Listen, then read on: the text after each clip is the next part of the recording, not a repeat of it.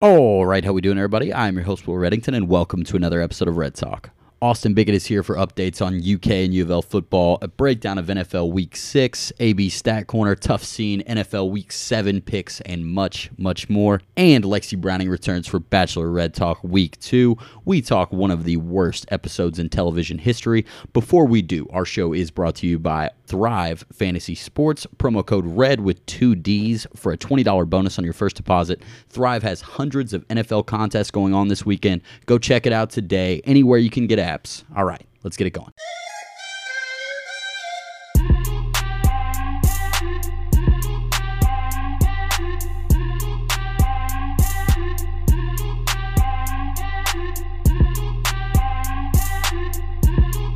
All right, Austin, we are back. Another weekend of sports in the books. Another Louisville Cardinal loss, much closer this time. Uh, N F L Week six has come and gone, but we have to start with your Kentucky Wildcats. They win in Knoxville against the Tennessee Volunteers for the first time since nineteen eighty-four, ten years before you were even a person. How did that feel? Yeah, it was awesome. It was almost like a little surprising. I, I thought Kentucky had a good chance coming into this game. I definitely didn't expect a thirty-four to seven rout that it turned into. Glad I didn't have to sweat it for once. But yeah, thirty-four years is a long time, and hopefully we don't ever go that long without beating anybody ever again. Yeah, especially somebody like Tennessee, who's not one of the top-tier S E C programs from year to year. But this Kentucky defense is as good as we've seen in college football so far. They have like five or six guys that always seem like they're flying around the ball, and now you're getting those game-changing plays. And they, possibly the craziest stat in college football going around right now is that Kentucky has, what, nine interceptions and has given up nine points between their last two games. I don't know if I've ever heard anything like that. Definitely haven't heard anything about that either. And this game started us off with two pick sixes. Basically spotted us a fourteen oh lead. That that was huge. The offense really didn't have to do anything. So, yeah, if the defense keeps playing this good, I expect us to be in every game, besides maybe the Georgias of the world and all that. But, yeah, it, it's kind of weird looking back at the Ole Miss game, seeing – I know Ole Miss is kind of like that uh, offensive juggernaut, but Arkansas just shut them down. It's kind of weird to see what happened to the Kentucky defense in that game, because they've played good in every other game. Even, even the Auburn game, the defense played pretty good. The offense just couldn't do anything. It's been so hard to figure out, because Kentucky's defense looked like a weakness and their offense looked like a strength against Ole Miss. And then that has completely flipped. Kentucky's had two really good wins over the last two weeks, but the offense still, I don't feel like, has got it rolling. I think that's fair to say. Uh, Terry Wilson, I- I'd like to talk to you about him. It's uh, I feel like every Kentucky fan has a drastically different point of view on Terry Wilson. He's fourteen and five as a Kentucky starter, which I don't have a stat on. I would assume it's like the one of the best of my lifetime for a Kentucky quarterback. He's the only one that's won at Florida and at Tennessee for sure. Uh, what are your thoughts on Terry? Because I, I watch it and I feel like he could be a lot better out there. He runs out of bounds behind the line of scrimmage a little, a little too much. I think I don't really understand that, but he gets it done. Yeah, so I'm I'm somewhere in between on Terry Wilson. I don't think he's the worst quarterback of all time, like some Kentucky fans, and I definitely I don't think he's very uh, an elite quarterback by any means. What just makes me mad is just the play calling and the, the you can tell the offensive coordinator and Stoops and whoever else, they don't trust him to throw the ball down the field. So it's hard to know how good he actually is or how accurate he is down the field, because we don't do it very often. We were running the ball every play and throwing these little two-yard checkdowns, and then they started letting him throw them a little bit on one drive, and they moved right down the field. So I don't know. I just don't know how you can start a quarterback if you don't trust him to be able to make the plays. So I, I, I don't really know. I know everybody's calling for Gatewood, but as long as we're winning, I'm sure Terry Wilson. Like, he was twelve for fifteen, but he only had one hundred one yards. So it's not like he's crazy inaccurate. They just won't let him throw the ball down the field. So I'm, I'm more against the play calling than against Terry himself. Very fair, very fair. They head to Missouri this weekend to play the Missouri Tigers, coming off a improbable victory against the L S U Tigers, which was, it feels like forever ago now. It's two weeks. Missouri's coming off a bye. They've had plenty of time to prepare for this Kentucky offense, the Kentucky defense. Kentucky goes in there as a five and a half point favorite, despite Missouri's rest. Uh, the total's set at forty-seven. Missouri scored forty-five against L S U, and we know L S U's defense is obviously pretty bad. L S U gave up forty-four to Mississippi State. Kentucky gave up one layup. So uh, what are you thinking? How do you think that game goes? It's hard to um, really know how Missouri is because their only win is over L S U. And no offense to you, but I don't know how good L S U is this year. And yeah, that's fine. They haven't played in two weeks, but just using the transitive pop property that never works, they just lost to Tennessee by twenty-three. So you would think that we can, you would think we'd be able to beat them considering what we just did at Tennessee's offense. They got thirty-five points to Tennessee's offense. So I expect another um, another good effort from the defense. I don't think that Missouri's going to be able to score very many points on us, and uh, offense just takes care of the ball, doesn't turn it over. I think we can win and probably cover the number as well. Uh, I would like to hope. Yeah, that's very fair. I have no opinion on this game. I would like to opt out of giving a pick. Louisville, Notre Dame, the most watched football game of the weekend over Alabama and Georgia. America was in for an absolute doozy. Final score twelve to seven. I'm at a bachelor party. I missed a lot of the game. I came home and watched the condensed game like three times, trying to understand what happened in South Bend on Saturday afternoon. I, I still really don't. Would you like to try to explain it to me? Um, yeah, well, it was a very, very boring game. It's kind of got to be frustrating for Louisville fans. Their defense finally shows up and they score, what, seven points, twelve seven final score.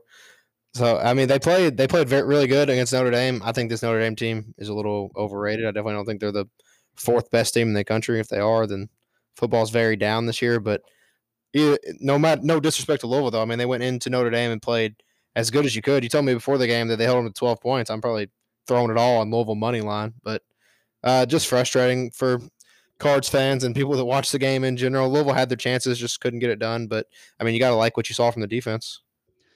Yeah, there are some positives to find in this game, and I still stand by the point. Like, Louisville's got a few really good players that go out there and make plays, but the the depth is not net, not at an A C C level. I think this game spoke more to Notre Dame's flaws versus Louisville's strengths. Louisville's a really tough team, tough team to figure out. You got the Miami game. The defense was horrible. The offense was competent. They lose. You got the Pittsburgh game. The defense gave up zero points for three quarters. The offense couldn't move the ball. They lose. You got the Georgia Tech game. The offense kind of hangs in there. The defense gets forty-six hung on them by Georgia Tech, who lost seventy-three to seven this past week. They lose. Then you got the Notre Dame game. They can't score, but they stop Notre Dame almost every time they have the ball. They're really, really sticky in the red zone, like holding Notre Dame to field goals early. It, it's just kind of yin and yang, but no matter what, it always ends in a loss. Louisville having no turnovers in that game and only scoring seven points. And you saw a ton of the punter. The punter is solid. There's a positive for you, Louisville fans.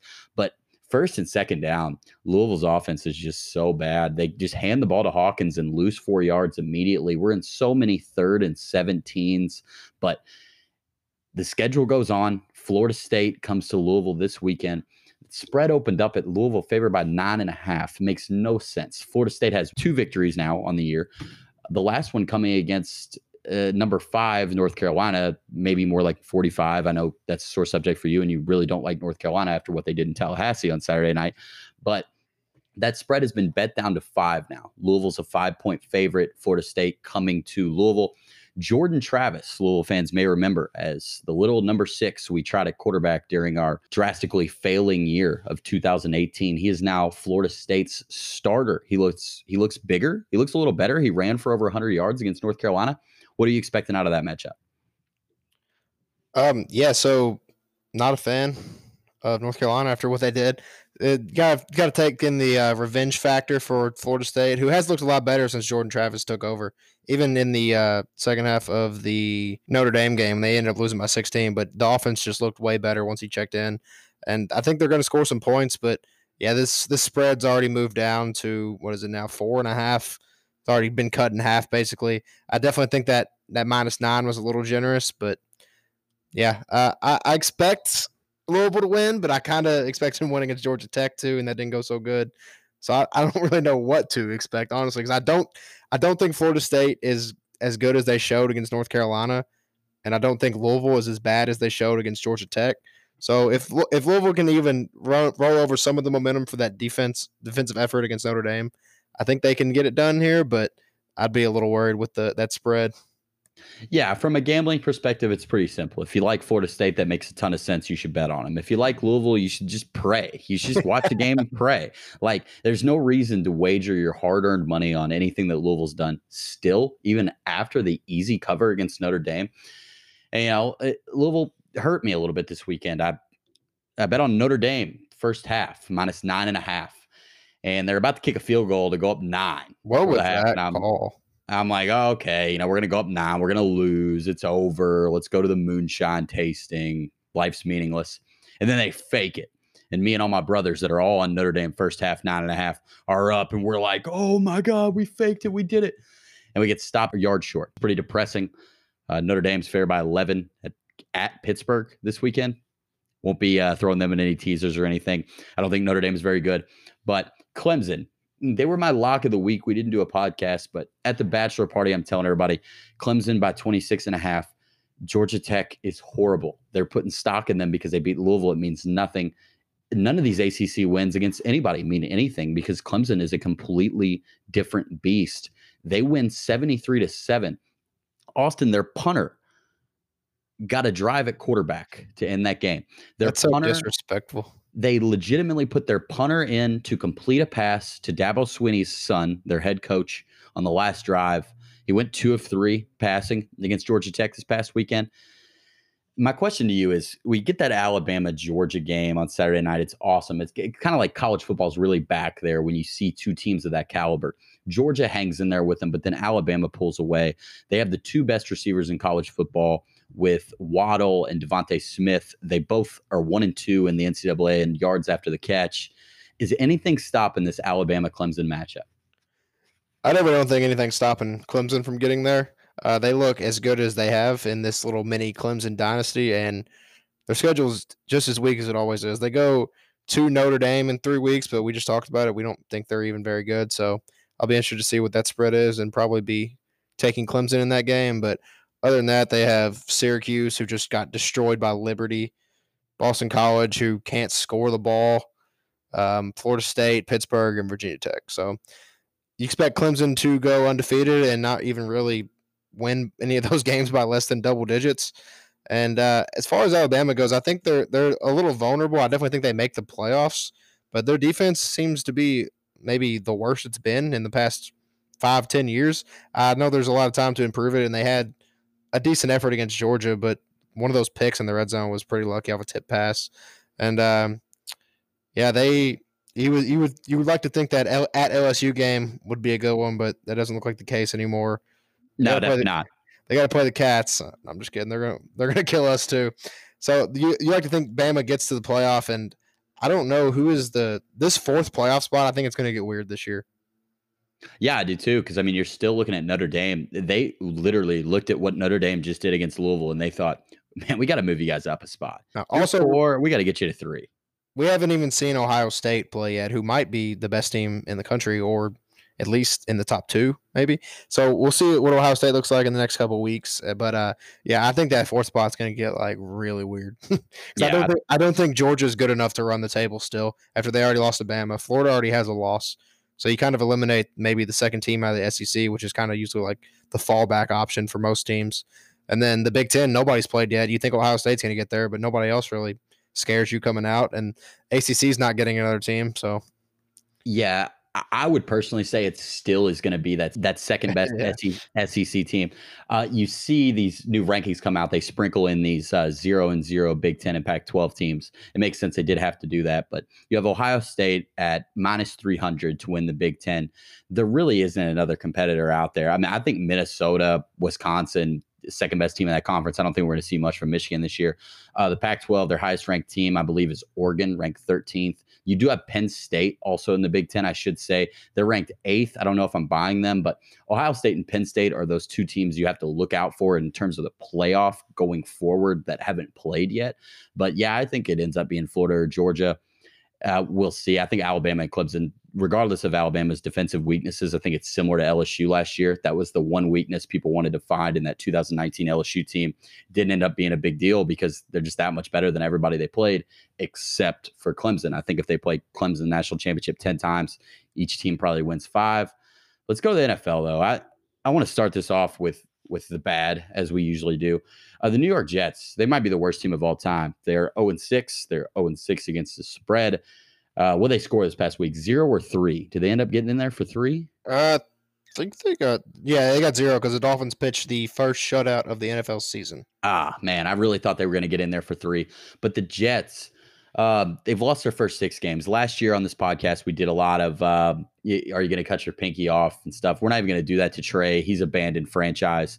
Uh, this Jets team, they traded their highest paid player, Le'Veon Bell, their highest paid defensive player, Mosley. He opted out.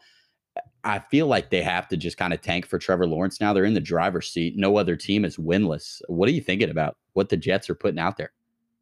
Yeah, so this is probably a recency bias, which I, I me and a lot of other people get caught up with all the time, especially in sports. But I, I think this might be the worst team of all time.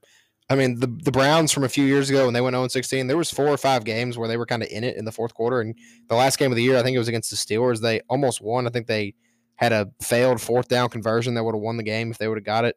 So, and yeah, I mean, they have the worst coach in the league by far. They trade, they let Le'Veon Bell go. They traded Jamal Adams for the season starter. Like you said, Mosley opted out. There's just not a lot of guys that you know out there. Darnold's not even playing right now.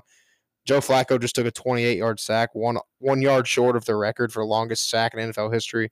twenty-first uh, all time in passing yards. Yeah, that just shows you how much the N F L has changed. Yeah, you but, wouldn't be able to tell from watching that game. Yeah, he has been washed for five or six years now. But, uh, yeah, I, I think this is definitely the worst team we've ever seen. I think that the only one you can even compare them to is that Lions team like ten years ago, because I can only name like four people that were on that team.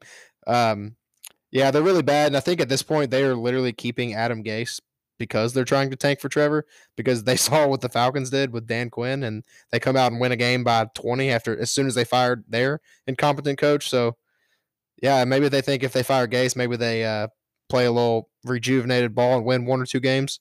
Can't and do don't that. Get the top pick. Yeah, definitely not the year that you want to end up winning a game or two late to make your draft pick a little worse. Uh, I hope for Trevor Lawrence's sake that he doesn't end up on the Jets, because that doesn't seem like a franchise that will ever be good. So I guess we'll see how it goes, but they're just tough to watch. oh and six against the spread as well. Not even coming close in these games. Yep, they're really bad. The only other team that can say that is the Dallas Cowboys, who are also really bad. Austin, most impressive and most disappointing teams through six weeks. Who you got? My most impressive, um, we kind of talked about this before the season started. You weren't really in on them. I kind of said I liked them. The Steelers, uh, Big Ben, he is not prime Big Ben anymore, but he's – he's good enough to get put some points on the board. He still knows the mental aspect of the ball. Juju not putting up crazy numbers, and they're still kind of rolling. Uh, Claypool is looks like another great Steelers wide receiver find. They do that every year, it seems like. Defense, one of the best in the league. They're five and oh, and they just destroyed the Browns, who are still the Browns, it turns out. So I'm I'm really impressed with the Pittsburgh Steelers. Yeah, very fair. Um, I'll tell you what, though, I do like the Titans in that game. Uh, the Steelers have kind of beaten up on some bad teams. They lose Devin Bush, one of their best defensive players, a season-ending injury. That was like the huge negative side of that win they got against the Browns. But it was awfully dominant, uh, really big gap between the Steelers and the Ravens and the Browns and Bengals and the A F C North.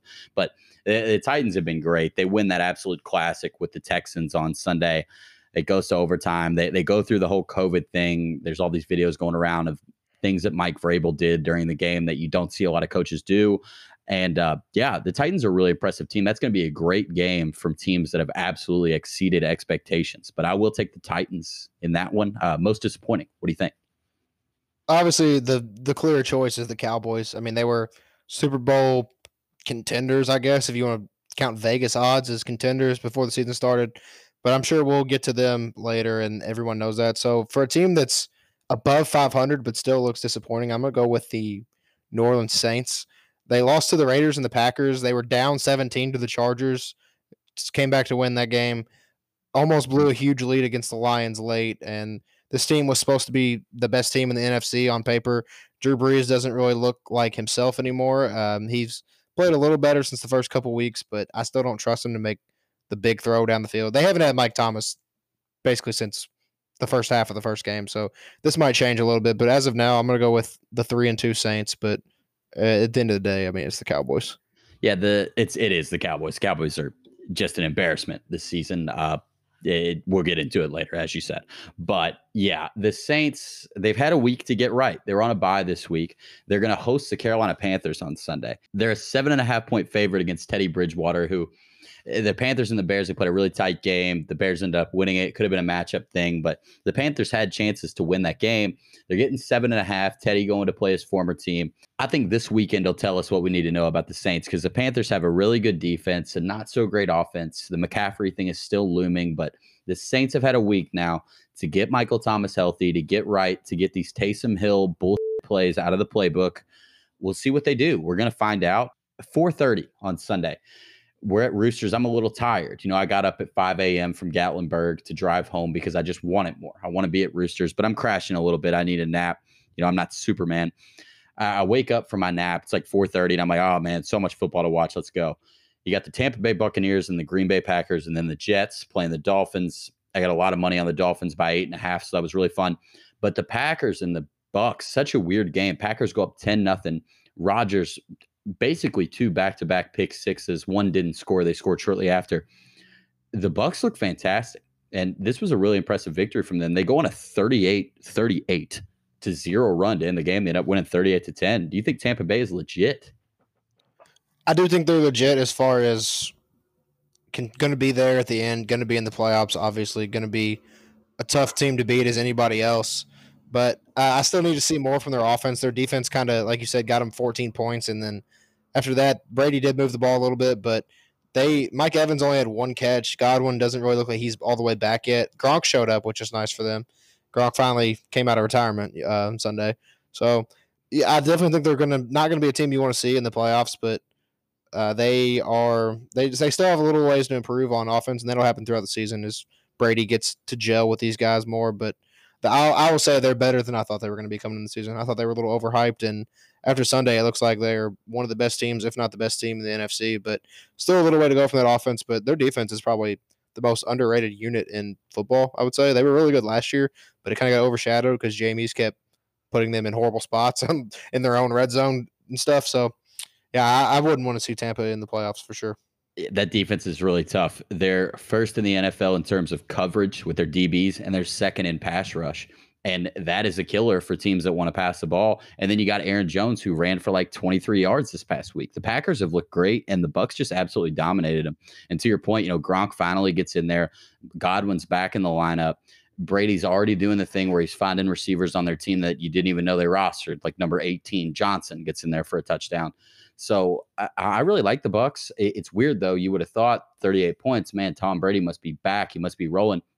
It really wasn't like that. It was a lot of Ronald Jones, a lot of that defense. Penalties have killed that team in the past. They committed zero penalties on Sunday. Just an absolutely dominant performance.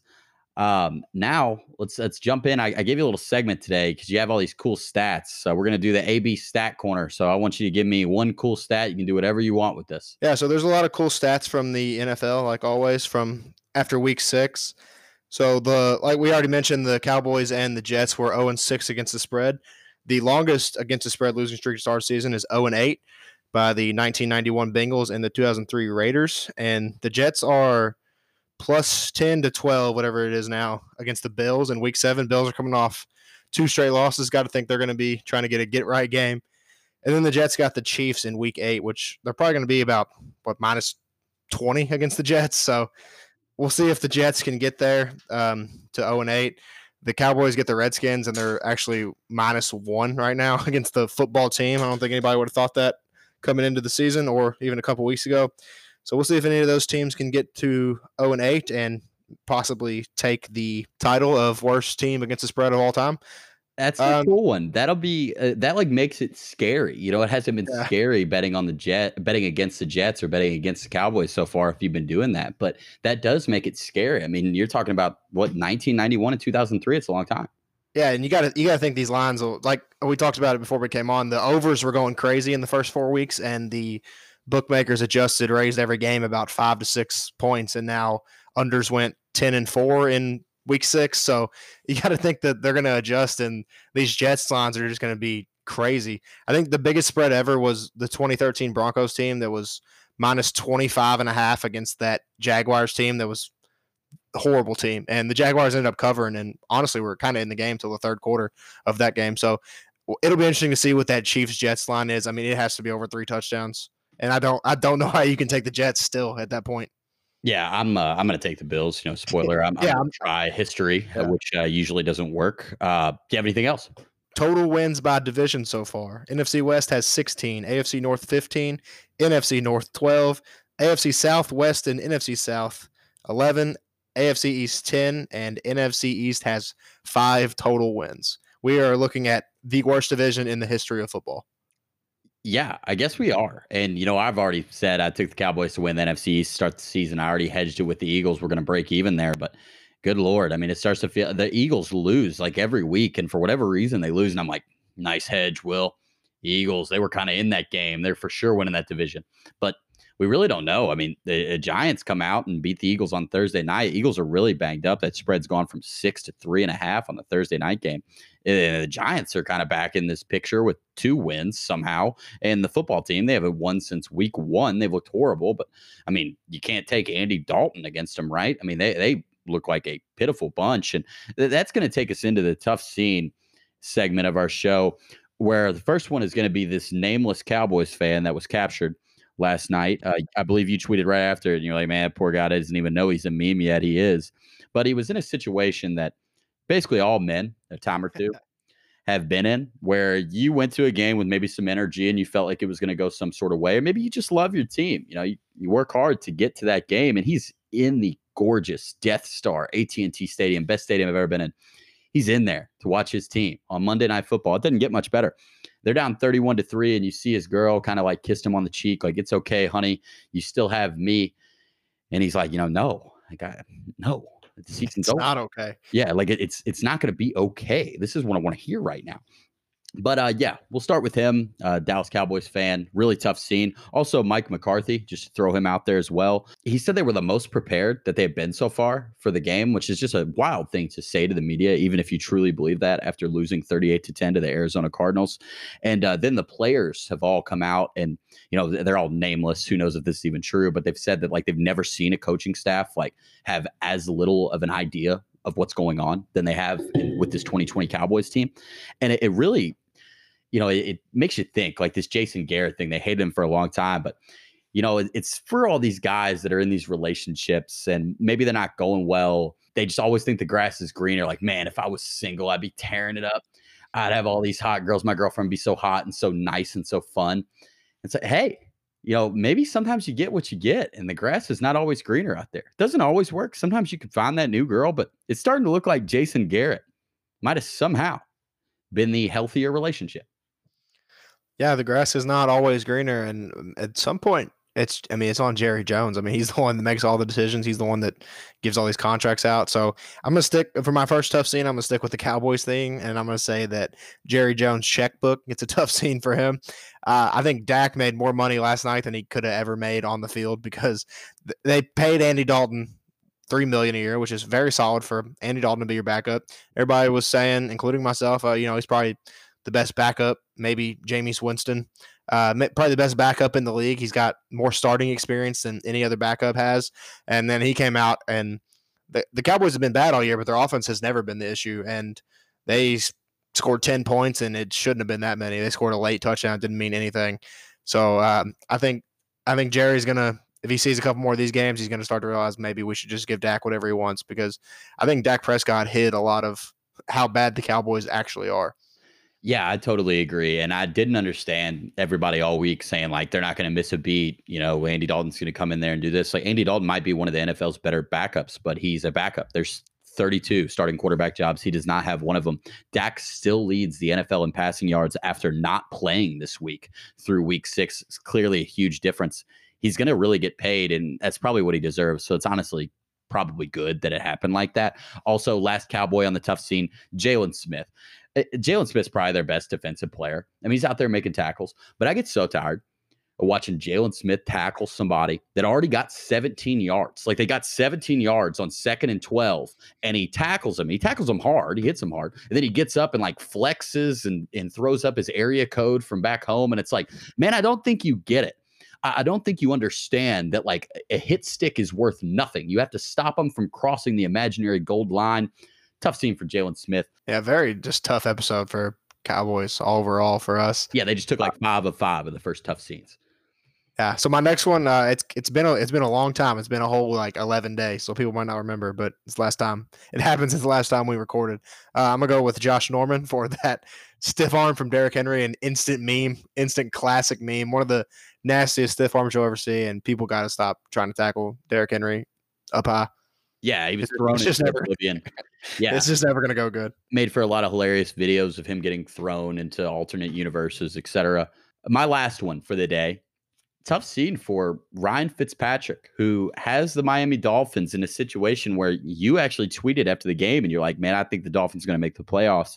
They were a really easy bet, being favored by eight and a half against the Jets. They put it on the Niners the week before in a really weird game. The Niners go out and beat the Rams on Sunday night, crushed my dreams. But the Dolphins were playing the best football I think that they've played since that playoff year where they lost to the Steelers.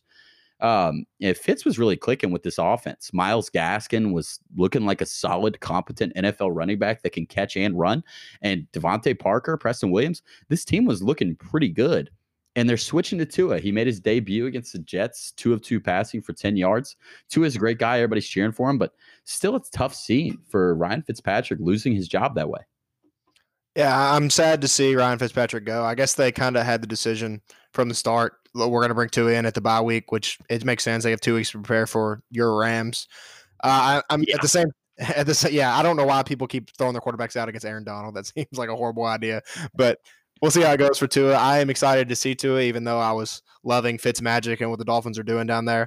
But I, I think they they kind of realize even if we do win eight or nine games and sneak into the playoffs, like this is not our year. It's time to see what we have and Tua, make sure he's healthy enough and all that. So I'm excited to see Tua, but it was definitely weird timing, minus that it's their bye week, because Fitz was rolling and the Dolphins look like, I mean, a wild card contender, honestly. Yeah, especially with the added spot, but clearly they had planned for the bye week. It didn't matter of result because Fitz has been great. A lot of Cowboys fans begging for Fitz to come to Dallas, and it's like, oh, well, your season's over. I wouldn't worry about it. And then you remember that they're in the N F C East, and if they win yeah. two games in a row, division champions. All they have to do really is beat the Eagles and they'll probably win the division. Great point. Great point. Uh, let's get into our N F L week seven picks real quick. Uh, we got about eight minutes left. I want to jump into it. Uh, my first one, I'm going to go against history, against the grain. I'm going to take the Bills by thirteen. You can tease them. You can bet them first half. You can bet them against the spread. You can throw the money line in every parlay you make. The Jets score twelve points in a game. The Jets score twelve points a game. That would be last. They give up thirty a game. That's twenty-nine out of thirty-two. The Bills are the best in the N F L on third down, fifty-six percent. The Jets are, you guessed it, the worst in the N F L on third down, converting only thirty percent of their first downs. This line has been bet up. I'd strike now. Like you said earlier, I think it's between ten and twelve. It's thirteen. I'm going to take it at the thirteen. I wouldn't take it if it gets to fourteen and a half. That's weird. But you know, if you never bet before, I'd go try it. Until they make the Jets a twenty-point underdog, there isn't a reason not to bet against them. Yeah, so my first pick was also going to be the Bills. I'm going to keep fading them as long as Adam Gase is that head coach. So it's just everything you said as well. So for my second pick, uh, looks like we're going to go head-to-head here because you said you liked the Titans earlier. I'm going to go with the Steelers minus two for a couple of reasons. Number one, it's a revenge game for the Titans making the Steelers lose their bye week. Everybody was pissed off about that. So I, I feel like they're going to come out a little more angry than they otherwise would have. And uh, the Titans are really good. Don't get me wrong. They're, they were my runner up for most impressive team thus far, but they're, they're, they're getting some, a couple of lucky wins and people aren't really talking about it. They just, they, the Texans had them beat if they complete that two point conversion that was wide open, then they win the coin toss as well. So, and they also had a game-winning field goal against the Broncos at the buzzer. They stopped a last-second drive from the Jaguars to only beat them by three. And they had a one-point comeback drive to defeat the Vikings, who are also horrible. So the Titans team is really good. Tannehill is not a fluke anymore. But I, I just think the Steelers team is probably – I honestly think they're the second-best team in the A F C behind the Chiefs. I think they're a little better at the Ravens at this point of the season. So I'm, I'm going to go with the Steelers to just win the game, basically, and uh, keep that season rolling. So – see how it goes head to head. Okay, yeah, very fair. Titans, not an official pick for me, but I, I am going to wager on the Titans on Sunday, so we will be going head to head there. Uh, my next one, I'm going to take the uh, Chargers coming off the bye week, favored by eight at home against the Jacksonville Jaguars. Yeah, I'm going to bet against the two worst teams in the N F L. The Jaguars kind of threw us all off their scent in week one by beating the Colts. Everybody thought they might be better than they were. They've lost every game since. The Chargers beat them forty-five to ten last season. something to look out for. I mean, they they know what's coming. But uh, the Jags are in the bottom six in every single defensive category. The Chargers are ninth in total yards. I will lay the eight with Justin Herbert and take the Chargers. Yeah, I like that pick as well. I think the Chargers are probably the most obvious tease candidate of this week at just a minus two. Herbert's been playing so good. He could easily have a couple wins, and they've just been catching some unlucky breaks that the Chargers have been catching what seems like the last ten years. So maybe the ghost of Phillip Rivers is still in that locker room somewhere. But I like them to beat the Jaguars. They're a horrible team, and I think at this point they're in a tank-off with the Jets, but I don't know if they're going to catch the Jets because I don't, I don't know if the Jets are going to win a game. So I like that pick as well. Uh, my last pick, I don't think you're going to like this one either. I'm going with the Browns, minus three against the Bengals. I know everybody's off the Browns right now. They just looked horrible. The Bengals looked pretty good. But there's a saying in the N F L, you're, you're never as bad as your last loss, and you're never as good as your last win. Uh, this Browns team, strength is run the ball. The Bengals still can't really stop the run very much.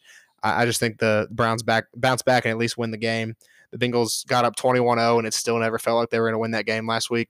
So, uh, I'm, I'm, I mean, if the Bengals win, I guess the it's on in Cincy, but I'm going to go with the Browns here.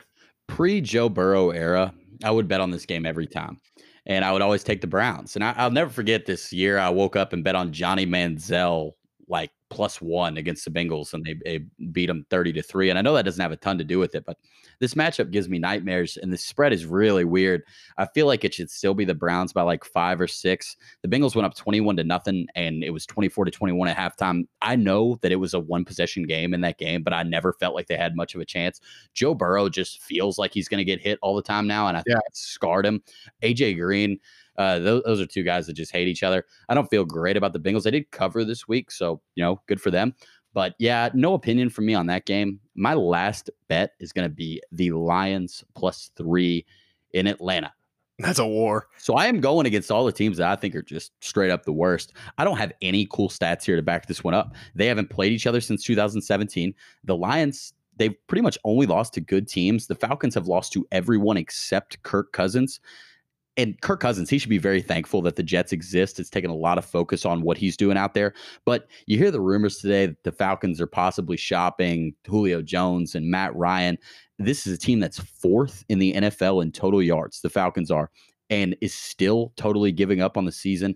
They had to win once, you know, just for the culture. They already did. I don't feel great about this one, but DeAndre Taylor Swift seems to be fitting in all too well with this Lions offense. Golladay is back. I'm with Detroit here.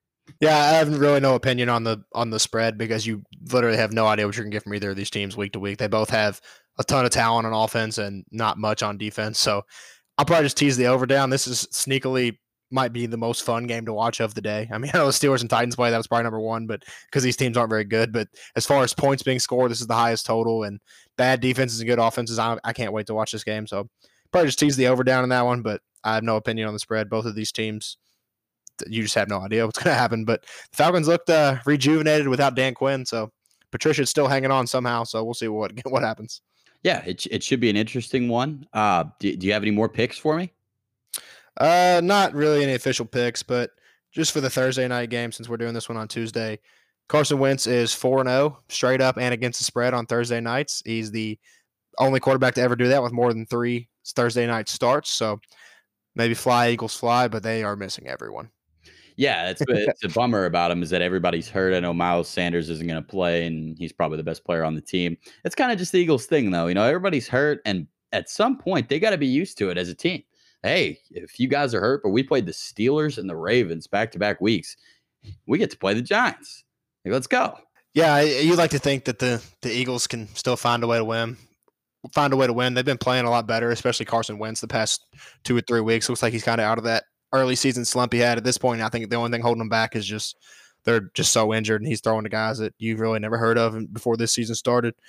He's throwing to uh, more quarterbacks than he is wide receivers at this point. So that Giants-Redskins game was a war. I don't really know what to expect out of the Giants. I just know they're not a very good football team, and I'll take Wentz over Daniel Jones. Yeah, that's uh, very fair. Carson Wentz, uh, league leader in picks, not great. Uh, Eagles. I thought Kirk Cousins caught him, didn't he? Ah, maybe. Who knows? Kirk Cousins basically. Kirk Cousins had three, I think. And uh, caught him. Great move by the Eagles. I said it at the time. I'm going to reiterate it now. Justin Jefferson is like the highest ranked rookie of any position on offense so far. So great move taking Ragar. We've seen a ton from him this year. So just a really good pick overall. All right. It's Bachelor time. Lexi Browning's coming on. Austin, this was a pleasure. Talk to you soon. Let's see what Claire's got tonight. Let's see what you can do. Let's see it, man. I'll All be right. tuned in. Oh, yeah. Here we go. B T Y L.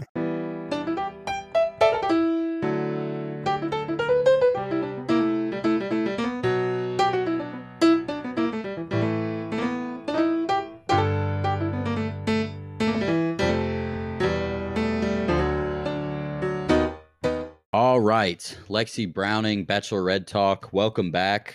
How are you? Thank you. It's been a long time. I know. I'm very happy to be back. What an honor. Um, you know, I'm very happy to have the Bachelorette back too. I just really thrive off of like primetime television lately. That's like what's getting me through. What about you? Uh, yeah, it's totally sports for me. Uh, this show is only making the uh, few hours every day where I'm off work and I get to enjoy them. Worse, really, really. Bad episode, I thought. Yeah, I mean, I thought it was like a lot. Like it was a wild ride. We saw a lot go down, and kind of one of my takeaways was that I feel like they're like rushing through Claire's season, and so it's just a lot of the meat, none of like just that filler content that they usually give us, and it's kind of nice. I feel like we've already been through a lot just in two episodes. That makes sense. I was actually thinking quite the opposite. I, I was thinking that literally nothing happened in Claire's season at all, and she just picked Dale immediately. And then all this stuff is just is just fake because it's so stupid that it's so hard to believe that any of it is real. So a- as we get into the episode, we're just pretending like it's a normal season. Uh, they haven't mentioned Tayshia at all since that brief preview where she uh, exits the limo. They do not show her in any previews Tuesday night at all. I just always think it's funny when they announce the group date and it's like a, they show a clear emotional moment of relief for each one of these guys. And they're all so excited just to be there. Then they do this weird Romeo and Juliet speech competition date. Really didn't like it. What'd you think? Yeah, no. First of all, I think we can conclude that there's not going to be any traveling this season. All the dates are going to be done in-house in the resort. So they're just sort of setting up these like makeshift like sets. Like Claire was in this like weird like tower of a castle that was clearly like fake. I don't know. I don't know.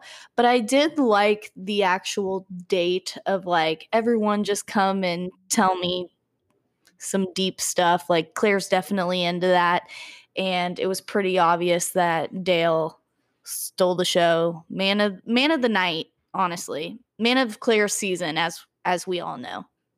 Yeah, he's clearly going to win. I thought the whole thing was very idiotic. That's going to be a recurring theme for me. There was a lot of bad dates in this episode, but this one I thought was by far the worst. She expects these guys to get up there and give her this emotional speech. They literally don't know her at all. Very weird way to start a relationship. Some of these guys, I don't think have even said five sentences to her yet, and they're just expected to get up there and tell her that she's queen of the world and that they risked life and limb to come here and try to earn her love against twenty-nine other competitors. It might get worse. I don't know. It's close. They do this weird touching date where they all embrace in like the very, very first stage of foreplay with all of their girlfriend while they all watch. Horrible to witness. And uh, Zach, do you know who Zach is? I mean, the names are tough, but there's this guy, Zach. I think he had one line the whole show. But Claire tells like another guy that she likes the way he smells. And Zach just absolutely lights up. And he was like, you know, I just know she's a girl for me because I also care about the way that people smell. You, you know, like they like, changed the music and everything for it. Like it was a big point to be made. Abysmal job by the producers. Uh, I think they should all be ashamed of themselves. Yeah, no, I would agree. That was um, that was really awkward. Claire's voice cracked. She's like, he's like, is that the cure for quarantine? She's like, yeah.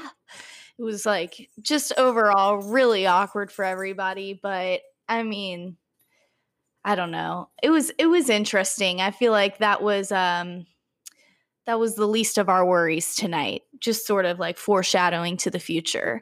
And then also going off of what you said, I completely agree. That's sort of what I w- meant when I said that I feel like they're only giving us like the meat of Claire's season, because like they have jumped right in. And I know that this is like a fast process, but like this is uncomfortable. Like they are like, talk about the date with Jason, which we'll get into later, like all of these dates, they are just going like right into like this. We don't know each other at all. We shouldn't be like discussing things at this level yet. Like, I don't know. And and there's just things that I feel like we're missing. Like most of all, the Dale stuff.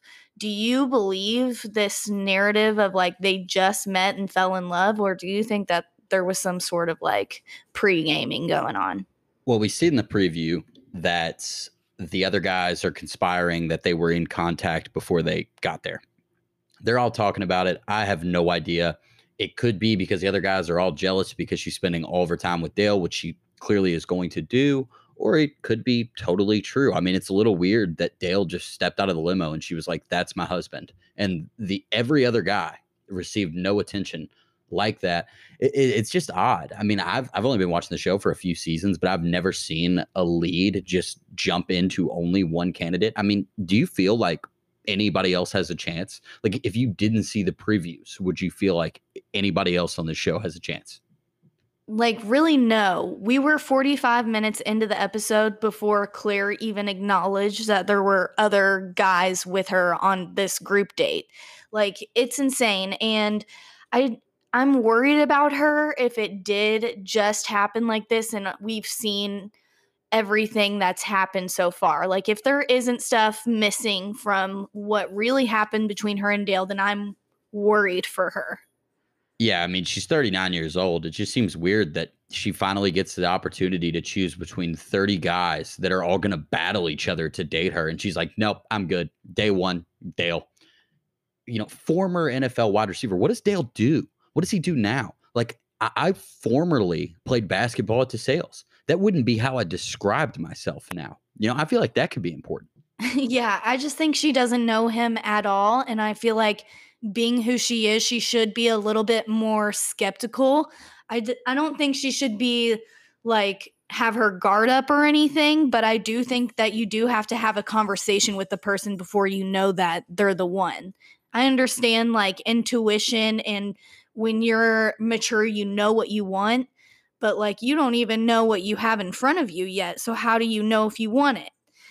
I guess is my point. So we'll see. I mean, he did rise to the occasion multiple times throughout the episode, but up to this point where she's already like committed to him, I don't see how we got to that point with Dale. Like, I just feel like we went from point A to point C, and Dale's like, I think it goes without saying that, like, I'm here, I'm in it with you to the end.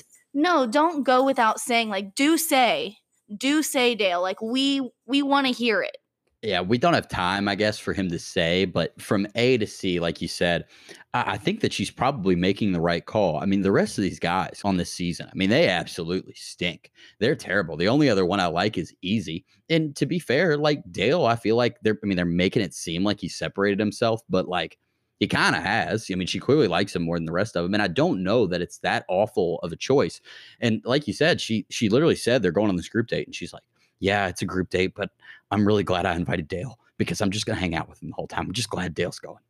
So they're on this group date, and it's nighttime now. So it's, you know, it's a little time where they all can go Steeler. And she kind of pauses, and I, I didn't think she paused for that long, but I'm a guy. I clearly don't know what's going on.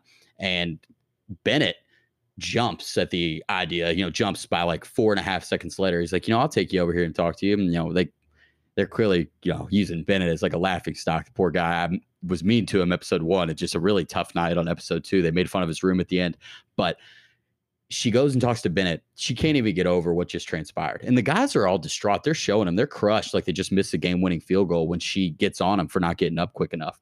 But Claire literally can't get over. She has to go back over there and talk to them like they're third graders. And she is the meanest teacher that they have ever had. And then they all kind of just respond to her, and it's immediately solved. Like, no, this was the dumbest thing I've ever seen. I just cannot believe that it was a real scene that they showed on this show, that she just had to go back and get in their face because they paused. They've all never been on the show before, and they didn't know what to do right there. Like, it doesn't mean they hate her. I will say at the time I did like cringe a little bit. I was like, oh no, like why didn't anyone step up? There was like a little beat before Bennett was like, yeah, I'd like to go take it, take you over and like have a chat.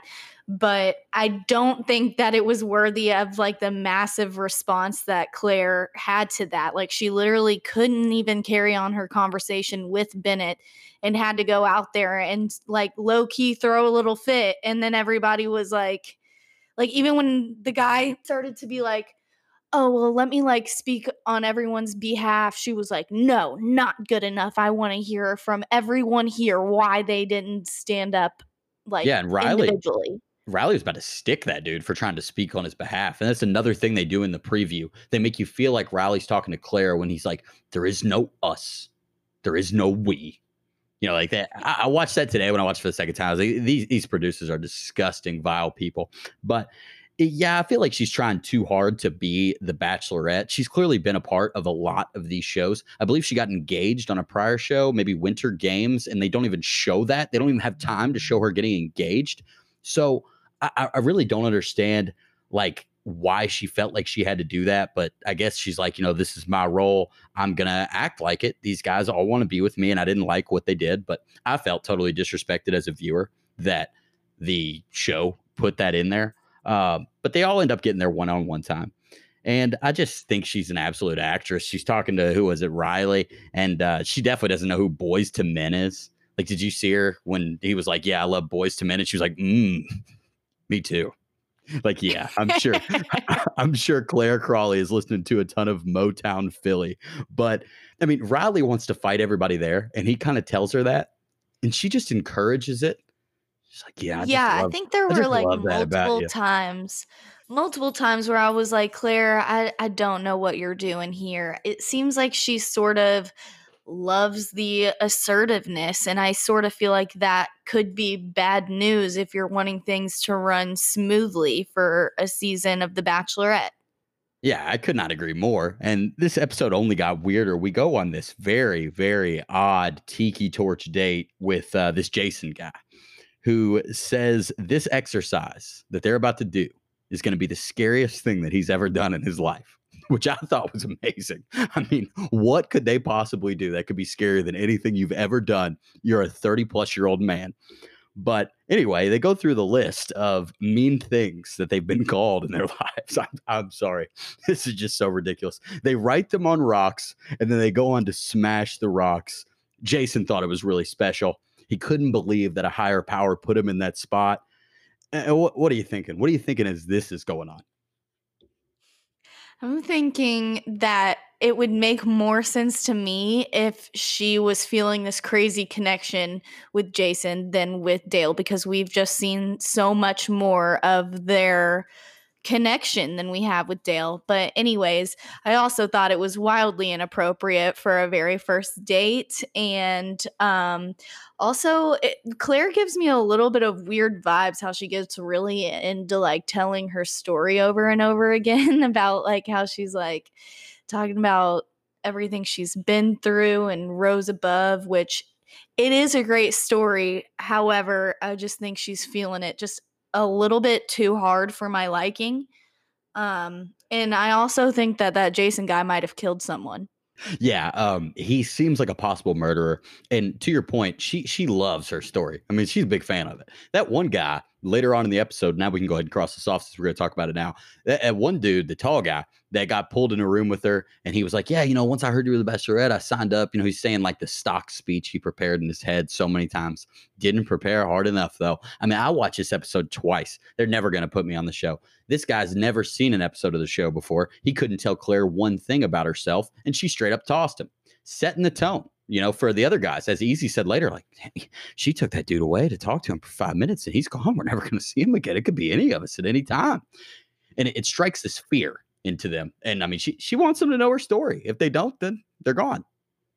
Yeah, that was kind of shocking. I was like, is it a crime for him to try to get to know you in person? But also on her behalf, couldn't he have just just said any generic quality besides like you're pretty. Like you could have said anything. You could have been like smart. You're smart. And like maybe you have nothing to back that up, but I mean like it's way better than just having absolutely nothing up your sleeve whatsoever. Like you could have said brave. You could have been like, I don't know, independent, strong. Any positive adjective I think would have worked. He couldn't pull it out though. You know, he froze in the moment. He was like, shit, I know nothing about this woman. And there you go. That'll do it for that dude. I will never know his name. Uh, last thing. Brandon, he was the hottest one in the cast. Okay, continue. Yeah, can't wait to see him next week. But this Jason guy, last thing on him. You know, he's acting like he's this psycho killer, like you said. And then she's like, well, what, what's going on, Jason? And he's like, me and my brother, we have the same mind. And, you know, my parents, they've been married thirty-five years, but maybe they shouldn't have been.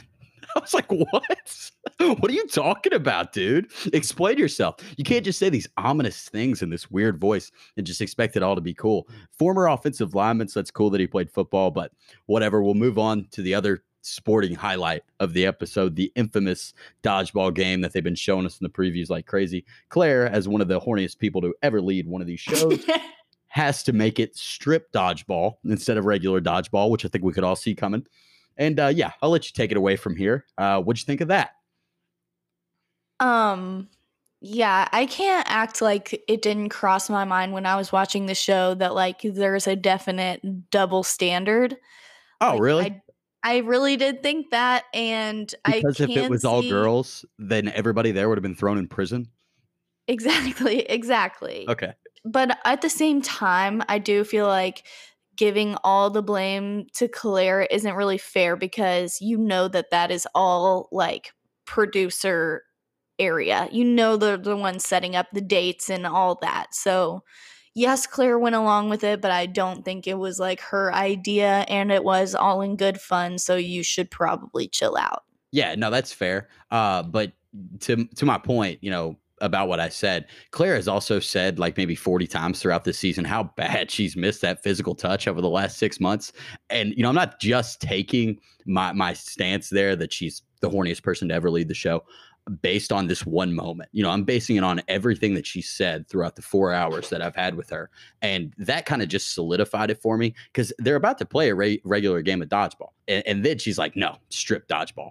And you know, Chris Harrison obviously had some lines prepared. So I, I definitely agree that it was scripted. But to the to the dodgeball game for just a second, from an athletic standpoint, Claire didn't play in the dodgeball game. She played in the little warm-up, though. And this is something that not a lot of people notice, but me, you know, I pay really close attention to it. I watch it twice. I work really hard.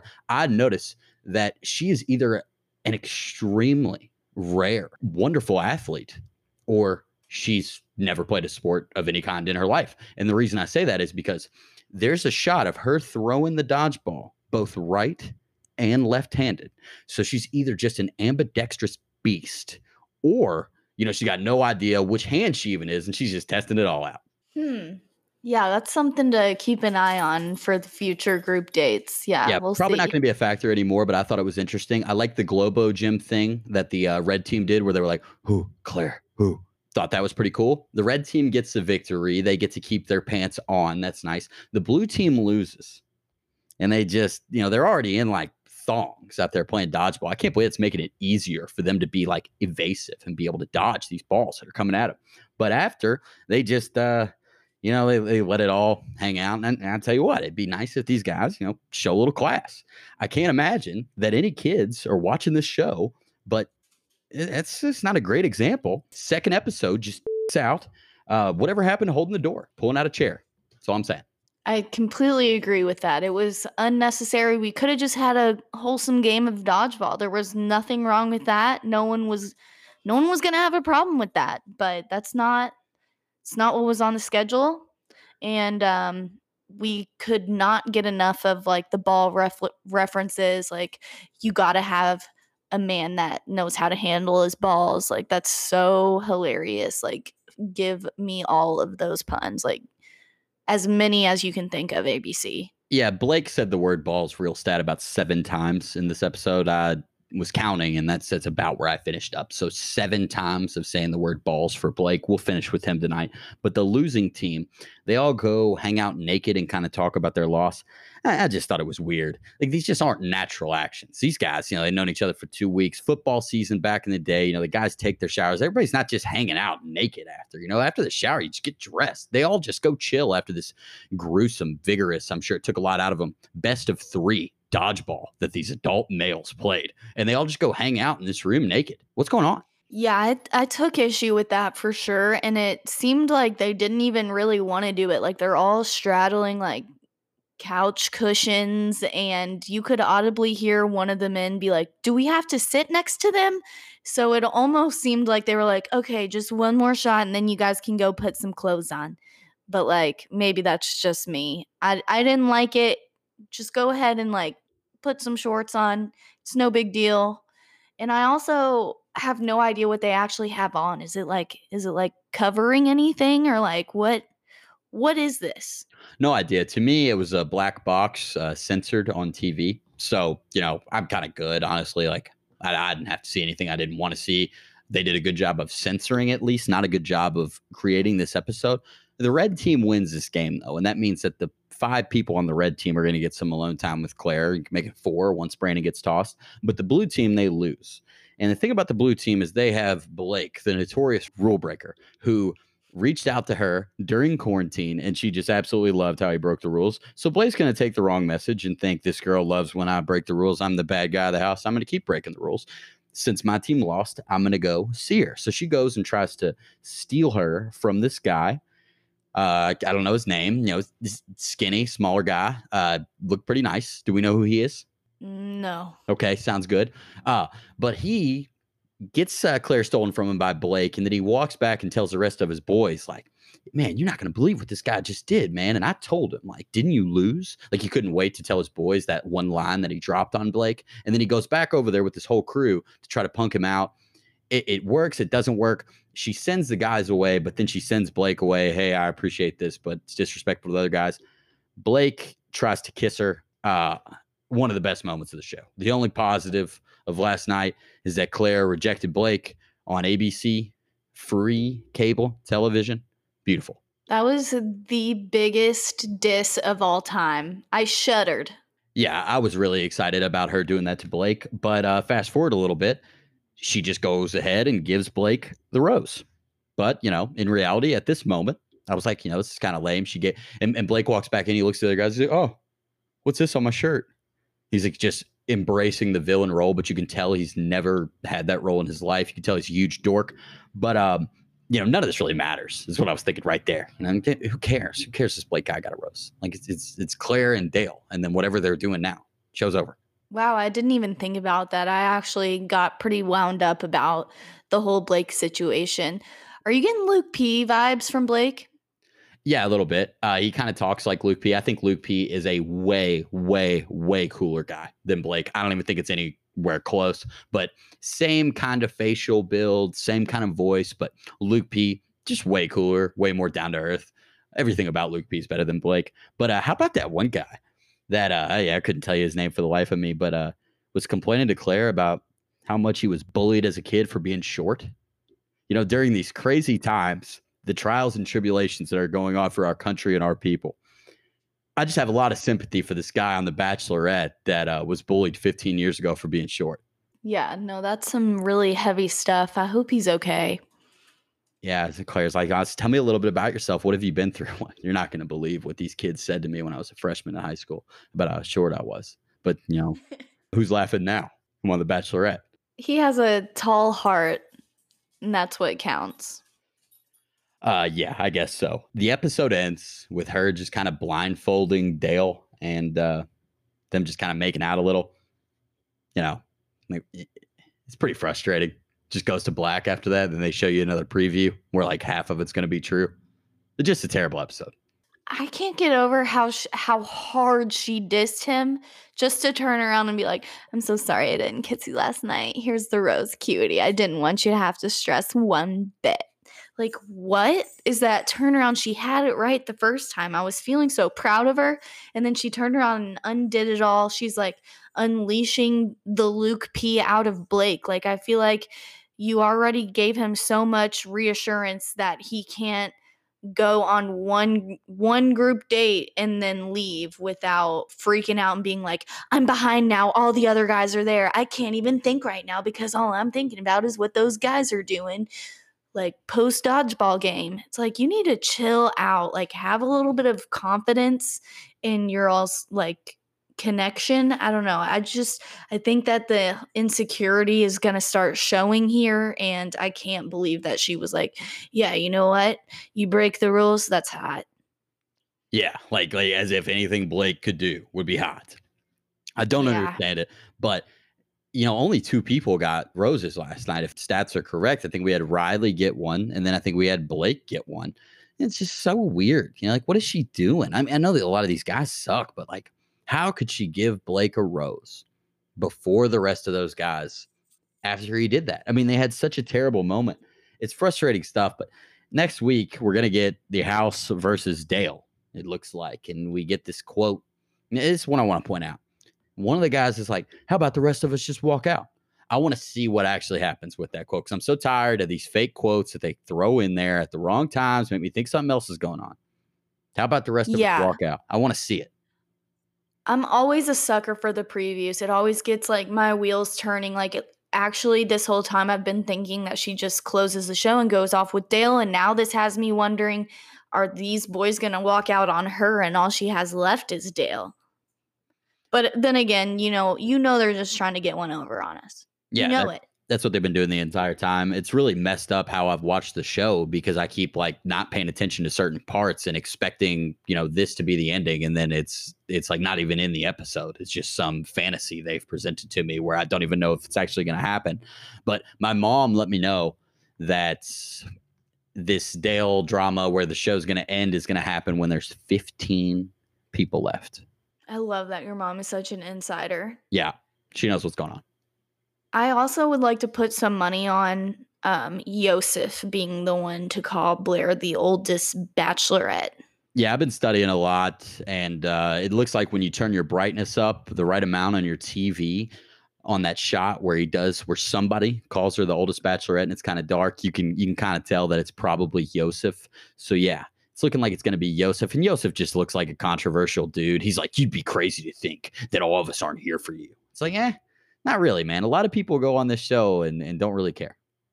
Yeah, yeah. He's not doing so good. I, I wouldn't put my bet on Yosef to go all the way at all yeah. because we already know that it's Dale, so. Yeah, and even if he's still around for Tayshia, Yosef's got no shot. And, and some people are there to promote other things. Like, for example, that guy that proposed with the whoopee cushion ring in week one. I commented on the original post before the episode even started and tagged Shay, and I was like, wow, a proposal interest. Like, we're going to see it all.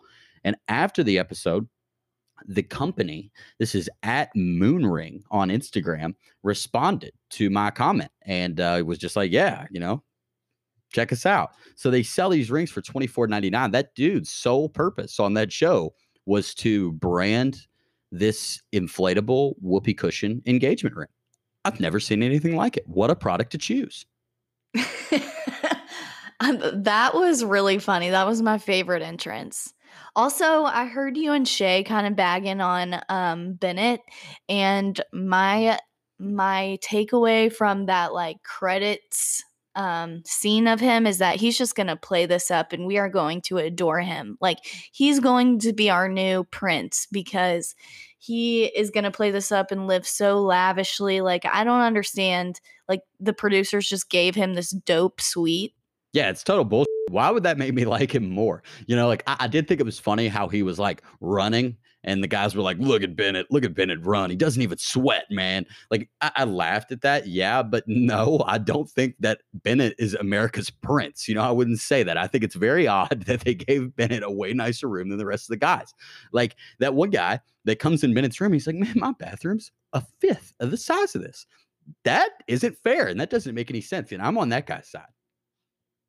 Yeah, I could see him turning into a douche, but my I just I really have this gut feeling that he's going to be a, a favorite. Like, we're going to love him. And he's going to be in paradise, and Brandon is going to be in paradise. Uh, yeah, we'll never see Brandon again. But Bennett's, yeah, could maybe see him in paradise. They're clearly making him a part of the season, which I think is a good idea. He does have a very different personality than a lot of these guys. And I will say that he he just doesn't get enough camera time to, like, make you hate him. Like, I definitely hate Blake way more than I hate Bennett through two episodes. Episode one, you don't really know anything about anybody, and they're making you feel like this isn't even going to be a season. But, yeah, uh, Bennett is not last, and last for us, uh, the only award that we give out on the show, and that is worst person of the night. Who do you think it was? Claire. Yeah, that's uh, that's a good pick. You know, I usually say worst contestant of the night, but I feel like you have to throw Claire in there. Claire did just an awful job. And yeah, I'm going to go with the gentleman's draw between Claire and Blake. Just hated every single time that they were on my T V. Everything that everyone else did either, you know, made me laugh or was at least forgivable. But I'm going to hate Blake and Claire forever. I would co-sign that. And I don't I don't want to hate Claire forever, but but yeah, Claire and definitely Blake bottom two. Yeah, I think it's fair. Do you have anything else on Bachelorette week two? Uh, no, not this time. Okay. Yeah, that's, uh, that's good for me. That, uh, means I can go to sleep.